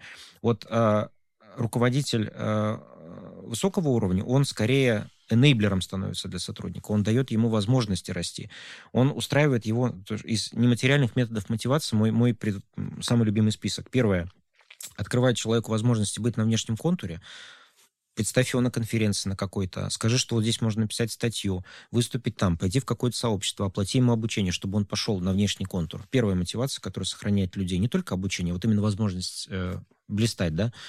Вторая мотивация — это создание смыслов, когда ты понимаешь, зачем, что мы делаем что-то новое. Ты даже сейчас делаешь что-то новое, что мы все не вечны в этой компании, создать для тебя совершенно другую капитализацию на рынке, потому что это новая задача, это никто не занимается. Ты создаешь за него его смысл ему. Так вот, тема ESG в свое время для юристов начала блестеть, или legal operations. Ну и э, тема доверяешь. Вот э, ты тогда можешь э, не э, думая, что только из-за зарплаты люди уходят, а это иллюзия. Люди не уходят из зарплаты. В большинстве случаев компании России, э, вот в Москве юристы не уходят просто из зарплаты, они уходят из отсутствия связи, смысла, а, мотивации, свободы. Вот, вот это позволяет задержать их. Может быть, именно поэтому у меня все мои э, коллеги прямые подчиненные, я их никого не увольнял. Э, во-первых, это очень здорово. И я согласен насчет, на, насчет блистать. Я думаю, что это очень здорово держит людей. Тщеславие мой самый Абсолютно. любимый из грехов. Нормально, это, смысле, так это, это, это, это, это, безусловно, это безусловно правда. Э, не уверен, что я, что я могу согласиться с тем, что, что люди... Люди не уходят из-за зарплаты. Люди мы не так, уходят из-за зарплаты. Бориса, вот, потому что мне кажется, что, э, что там, если разница существенная, то это будет просто непрофессионально. И там тоже позволяет блистать. А, ну, не, да, при понятно. Прочих равных, да? Да, понятно, понятно, если мы говорим про, про при прочих равных, потому что потому что если разница существенная, у меня, например, скорее будут к вопро- вопросы к человеку, который не уходит. Это очень странно. Знаете, есть такая тоже теория из бизнес-школ. Тоже даем ее в высшей школе экономики. Есть такая теория Герцберга, мотивацию, давнишняя, старая. Суть ее состоит в том, что наши мотивационные факторы делятся на две категории. Гигиенические и развивающие. Вау, Гигиенические интересно. – это когда тебе платят по рынку заработную mm плату. Это когда есть там ДМС, безопасность. Ну, вот в текущих условиях тот минимум, о котором ты мечтаешь, белая зарплата. Там, о, да, это, это практически пирамида масла. Ну, это про масло, а, вот, да, да, история. Э, очень, очень похоже. mm Но а, есть еще и другие мотивационные факторы, которые развивающие. Это когда тебе дают блистать, дают самостоятельность, дают большие смыслы. И вот а, как эти факторы по-разному работают? Отсутствие гигиенических факторов сразу выгоняет человека на другую работу. Он убегает, потому что он не удовлетворен, что нет базовых вещей. Отсутствие развивающих никуда его не выгоняет. Ему комфортно, хорошо, он сидит, просто тупо не развивается. А развивать позволяет только факторы, которые развивающие. Поэтому и говорят, что нужно дать базовый уровень. Или меня спрашивают, а может ли на большом интересе работать молодой юрист в Москве на 30 тысяч, если он прям горит. Я говорю, а желательно ну, на 25? Неделю, да, наверное, может, а дальше он сразу убежит, потому что, ну, просто гигиена не удовлетворена. Здесь нельзя думать о развитии, у него базовый уровень не удовлетворен. Только удовлетворив его, а, нужно У него нет обуви. дальнейшее. Начнем с этого. Да, Гигиена явная проблема. Да, До Преображенского районного суда надо как-то дойти. Вот, да. Поэтому вот это вот деление факторов, оно тоже позволяет очень интересно, интересно какие-то выводы найти что развиваются люди после того, как удовлетворен базовый принцип. Только после этого можно говорить о развитии. Но дальше надо уже человека развивать, потому что он, ну, давать ему возможность, тогда он будет расти. Если этим не заниматься, он просто будет тупо сидеть, э, протирать штаны, сори, и никуда не уйдет, и ничего не будет. Много компаний таких в России. К сожалению. Ну, это вот это результат их какой-то недальновидности, или это рабочая схема, при которой ты просто эксплуатируешь, пока эксплуатируется, да и нормально? А знаете, я не знаю тут, как ответить. Если ты эксплуатируешь, а, и он дает эффект, а, я имею в виду сотрудник. Чувствуется в этом, да, что-то очень управленческое. Ты его эксплуатируешь, он дает эффекты. Ты такой, ну, ну да. идеально. Бездушный. Но это, наверное, не в долгую, да, как-то. То есть чуть-чуть больше он уже не сделает, потому что это, по сути, как инструмент. Ну, как будто это не про рост. Ну, ну да, это, это, это он, он не позволит расти точно компании. Если вообще есть идет речь о росте, скорее всего, в этом случае мотивация Опуская, руководителя. Да, морально-нравственную сторону, да? Ну, ну просто... да, мотивация руководителя, просто надо работать, работать. Скорее всего, этот руководитель сам уже ничего не хочет, скорее всего, не мотивирован, грустные глаза, и просто, ну, лишь бы, лишь бы отрабатывали, и у него, видимо, уже другая повестка в голове. Я думаю, что все от руководителя часто идет. В принципе, по его глазам можешь понять, как у тебя в этой организации что будет. Это нередкая история для консалтинга, когда очень грустные люди. Да, да. Это правда. А надо заводить, э, например, вот адвокатам молодым, надо заводить помощников. Я уж извиняюсь за слово «заводить», но просто красиво ну, да. звучит э, как фразеологизм уже. Э, нанимать, приглашать помощников. Только тогда, когда объем работы и необходимость делегирования этого начинает требовать, или сам, само вот это расширение, так скажем, команды, точнее, создание, по факту, начала создания команды, оно может способствовать. Что первичнее, Развитие. Да, да, да. Да, безусловно, второе. А, когда появляется, когда вы завели помощника, а, в этом случае у вас начинает развиваться мускула управленца пока маленькая, но она начинает развиваться. Если э, не брать его до того момента, пока ты как бы трещишь от загрузки, у тебя в какой-то момент, у тебя и мышца не будет развита, и в какой-то момент, когда он появится, ты уже не умеешь, э, у тебя этой мышцы нету, ты продолжишь микроменеджить, перепроверять за него и продолжишь просто заниматься тем же самым. Э, мне кажется, что надо брать э, заранее, для того, чтобы развивать в себе навык создавать и развивать людей, ведь одного потом помощника надо, может быть, на другого заменить, на третьего пока.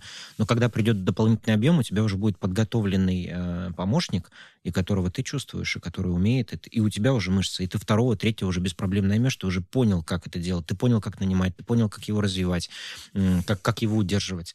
Без вот этого ты просто ну, не научишься это делать, пока ну, будешь ждать. Все равно да, как такой некоторый риск, да? Ну, просто если на таком достаточно э, микроуровне это брать, это же просто вопрос еще собственного дохода. По сути, это означает, что ты готов отказываться от части. Это инвестирование. Небольшой, но да. Да, это, это так же, как ты откажешься от части дохода, платя за свою бизнес-школу. Угу. Также и здесь ты просто откажешься от части дохода, обучая, обучаясь на практике, на своем помощнике. По сути, ты платишь ему зарплату, по сути, ты учишься тоже. И это лучшая бизнес-школа, которую ты можешь получить, потому что это практика. И вот если к этому так относиться, тогда это тоже инвестиция в твой рост. Исчерпывающе. Дали смысл, между прочим, очень, очень, очень мощно. Эм, давайте, э, я не помню, насколько подробно мы это обозначили. Вы ведете курс в высшей школе экономики. Уже пятый будет или четвертый? Четвертый. Четвертый. Запуск. Четвертый запуск. Э, он для, э, э, для управленцев да. для юристов-управленцев. Да. Давайте поставим вопрос просто. Э, как вы считаете, с какого момента туда э, надо идти и для кого это? Там, условно, не пора ли нам, или наоборот, э, или, может быть, наоборот, слишком рано? Зачем? Да, давайте по порядку. Первое. Для кого это? На ваш взгляд. Целевая аудитория – это руководители юридических служб, а также заместители крупных руководителей юридических служб, руководителей крупных юридических служб. Это независимо от географии Москвы или региона, в принципе, вообще абсолютно все равно. И это для руководителей практик в юридических фирмах и партнеров юридических фирм. То есть для всех, кто уже руководит юридической командой.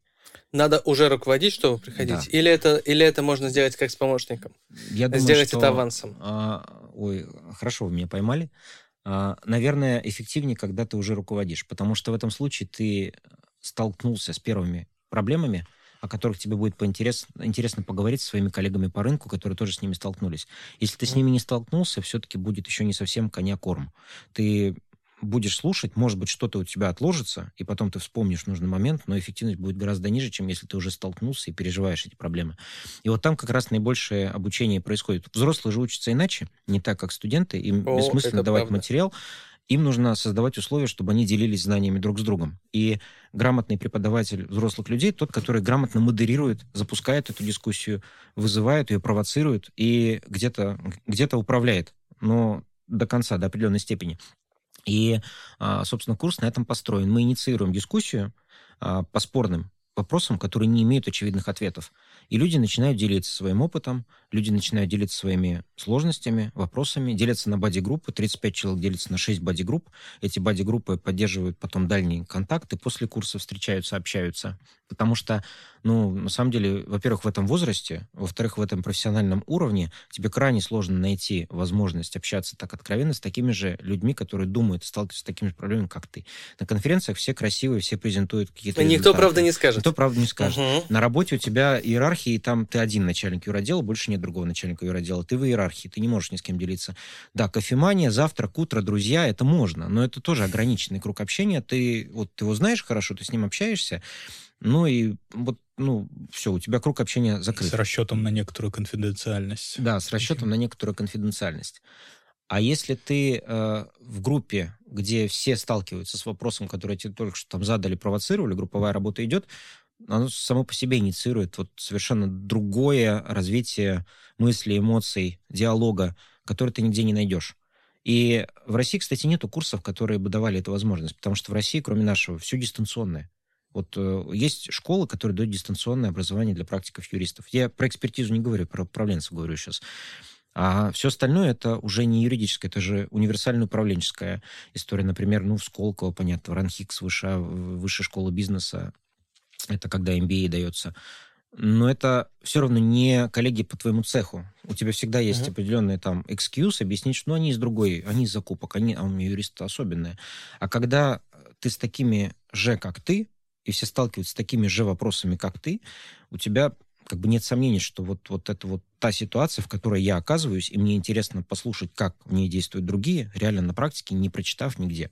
И вот это реальная ситуация, которая может быть уникальна в какой-то момент. Ты там за долгие годы первый раз с ней столкнешься, напомнишь надолго, потом и будешь употреблять в своей практике и вспоминать. То есть Слушайте, это... ну вот э, если все обучение построено на дискуссии, да, вот возвращаясь к моему вопросу относительно децентрализации или жестко вертикаль. А, ведь это же, ну, это же идея, да, это а, в целом, которая в обществе, да, она витает о том, как, как должен выглядеть управление, как должно происходить управление. Вот среди э, слушателей курса, да, во время дискуссии, как часто вот при принятии решений превалирует идея, как, ну, как в целом, да, там, как концепт децентрализации или э, жестко вертикаль? Очень по-разному. Все зависит от... Э, ну, я, к сожалению, не могу по-другому ответить, кроме все зависит от компании. У нас есть даже отдельное занятие, когда я рассказываю про плоские структуры, как, какие они есть. Есть децентрализованные, централизованные. И там мы начинаем обсуждать а, плюсы минусы централизации, децентрализации. Прям такая конкретная дискуссия в сессионных залах запускается в Zoom. И что я заметил? На первом потоке скорее такое вот скептическое отношение к децентрализации, что, ну, вот все-таки, ну, вот начальник, вот административно, ну, или в крайнем случае я ничего не могу изменить, потому что вот компания там так принято. Сейчас э, третий поток идет у нас, и у нас уже это занятие прошло, и я уже таким с обычным, таким уже, знаю, думаю, ну, сейчас опять скажут, экзотика, опять не дожили.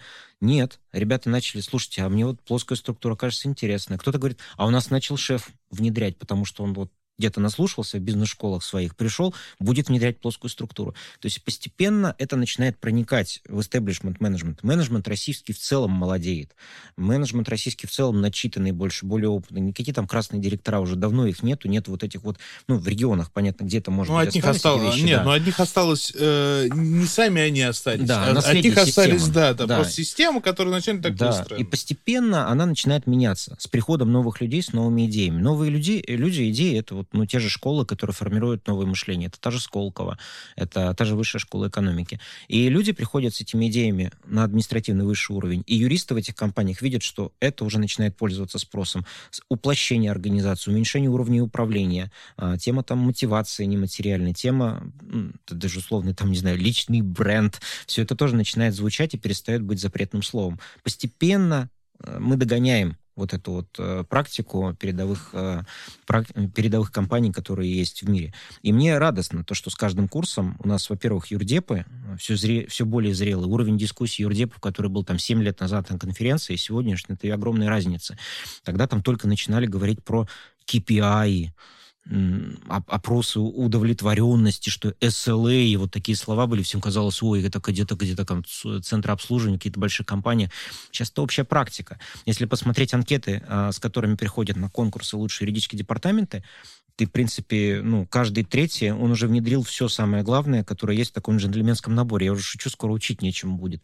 Люди уже ну, очень быстро развиваются. И практики управленческие, они тоже начинают развиваться. Поэтому, отвечая на ваш вопрос вот так длинно, децентрализация постепенно начинает становиться трендом. И я этому очень рад. Причем еще и снизу, получается. Да. Что достаточно интересно, потому что это же не может выражаться там в одном, да? Процессе. Молодеют руководители. Это тоже кейс, который я привожу. Как-то мы общаемся. С другой стороны, мне кажется, что я извиняюсь. Да. Просто в, ну, там, где Э, вот э, централизация и иерархичность, она наиболее сильна, а это как бы бюрократический аппарат, да, на любом уровне абсолютно, там с самого регионального до высшего, ну, очень сильно, вот знаю пару человек, которые работают. Есть, конечно. В... Это оттепель. Это еще не, не растаяло все. Оттепель только началась, это где-то верхний там это как, лед ну, сошел. Это, это настолько там это вообще не обсуждается. Фундаментальный принцип. Ну да. Иерархия. Э, ну, да, ну да, и вот эта децентрализация и там горизонтальная структура, какой в ней смысл горизонтальной структуре, если все это по большей части ради вертикальной структуры. Ведь Но и рост, же рост только глав... как вертикальный рассматривается. И... Ведь самое главное отличие бюрократической любой организации от коммерческой. Коммерческая все-таки предполагает получение прибыли. Бюрократия получения прибыли бюрократия, не, нет, не предполагает. У тебя Возможно, работу того, что работает. Можно и коммерческую организацию построить абсолютно бюрократическую. Там ну есть нет, истории это, про, про госкомпании. Построить-то можно какую угодно. Это вопрос про эффективность. Вот Ну, эффективнее, видишь, э, интересно, в, э, как минимум ваш ответ в том, что э, со временем децентрализация, она все равно просто отвоевывает, потому что Да, она просто становится да, эффективной. да. Что-то естественное. Да. И я говорю, вот недавно мне Ну, был на определенном этапе. а, просто. случай, де- юрист, девушка написала, она книгу мою прочитала, задала какие-то вопросы, говорит, «М- мож- могу обсудить, мне интересно. Говорю, «Ну, с удовольствием, давайте обсудим. И она мне говорит, что, знаете, вот в 2016 году вы выступали в МГУА перед нами, студентами, а сегодня 2023 год, я возглавляю юридическую службу небольшой IT-компании, и вот я вот хочу продолжить вот это. И в этот момент я понял, во-первых, что инвестиции в общение со студентами через несколько лет могут окупиться, а во-вторых, что менеджмент юрфункций молодеет. Это, конечно, это крутой рост. По-моему, нам второй или третий гость рассказывает про пользу инвестиций и общения с собственными студентами. Это Но я даже про, про скорее про то, что вот мы с вами через год, два, три, четыре встретимся, мы будем все больше наблюдать э, руководителей юридических функций, которые уже мыслят не в категориях бюрократии, Мгм. а которые уже начитаны современной литературой управленческой, которые где-то бизнес-школу, точно знают английский, IT-инструменты. Менеджмент юридических функций молодеет. Вместе с ним молодеют методы управления. Поэтому вот я считаю, что за этим серьезная эволюция, которую мы только сейчас начинаем наблюдать. И э, сообщество, в которое входят наши выпускники высшей школы экономики, ну, средний возраст, если я там отмечу, ну, не знаю, ну, 35, наверное. Вау. То есть ребята, ну, я уже себя чувствую таким дохлым львом. Мои 40 лет я уже там такой бывалый, видавший виды человек. То есть там ребята достаточно молодые. Но это говорит, это, это мне тоже радует. Это здорово. Алексей, мы много сегодня говорили про книги, вы много цитировали их. Э, Посоветуйте нашим слушателям какую-то одну книгу, э, скажем так, концептуальную про управление, про взгляд на бизнес-процессы, и другую, скажем так, художественного плана, общепознавательного. Ну, наверное, если не брать мою книгу «Управление юридической функцией организации», Мы ее берем я в первую написал, очередь. Она идет красной строкой. да, Она у нас вся в закладках. Она Да. вся... Это без того вопроса, который я задавал. Значит, давайте мы сразу просто скажем, что Алексей автор книги. Алексей, назовите книгу, где ее можно купить Управление и в юридической порядке. Управление юридической функцией организации Никифоров в Яндексе вбить, и там будет все, где ее можно На купить. Литресе точно И можно. На Литресе можно бумагу купить, э, есть все варианты. Если говорить... э, И следующий вопрос от 2800 подписчиков. Есть ли 2800 экземпляров? В срочном порядке. а, к сожалению, нет. Изначально было 700. А, у меня уже у самого остался один трофейный, я уже никому его не отдаю. Могут не поэтому вернуть, надо, правильно. надо, да, надо в Озоне, беречь. может быть, может быть, еще есть. Ну все, Вот. значит, это уже библиографическая ли- Абсолютно. редкость, и э, самым отчаянным подписчикам должна надо Ценность имеет остаться. сам материальный носитель. Да. да. Если говорить про книги, э, которые меня изменили, это, наверное, Фредерик Лало «Открывая организацию будущего». Рекомендую всем ее прочитать, даже если не планируете внедрять плоскую структуру. Это Мамардашвили «Очерки. э, История философии западного мира» или западной философии. И третье — это книга э, Синеки «Письма Луцию». Вот, наверное, вот эти три книги, которые больше всего повлияли на мое мировосприятие и на систему мышления, я рекомендую всем, кто тоже хочет сделать следующий шаг в своем развитии. А вы чувствуете, как Алексей превосходит ожидания? Ты попросил две, Алексей дал тебе три. И Вот свою. это- Четыре и свою. И- который не купишь. В два раза он, ровно он ставит цели, которые он правильно руководит, он ставит недостижимые цели. Это замечательно. Это мотивация, это Да, это мотивация. мотивация. Приобретите книгу, которая осталась одна и у меня. Красота. Дорогие друзья, спасибо, что вы с нами, спасибо, что вы нас слушаете. Мы напоминаем вам, что нам очень нужна ваша поддержка. А, Нажимайте лайки там, где они нажимаются, подписывайтесь на наш канал «Четыре мнения» в Телеграме, подписывайтесь на наши а, страницы на различных аудиоплатформах, а наш подкаст можно найти на всех аудиоплатформах, которые вы захотите, а также на Ютубе, и у нас даже есть один видео-выпуск уже, который вы тоже можете посмотреть. А в гостях у нас сегодня был Алексей Никифоров. Э, Читайте его книгу, Читайте его Яндекс Дзен, где он обозревает чужие книги, что тоже немаловажно и интересно. Ну и самое главное, развивайтесь и любите юриспруденцию. С вами были Александр Гетманов, Борис Глушенков, я Глеб Ситников и Алексей Никифоров. До свидания. Было очень приятно. Всем пока. Всем пока. Всем пока.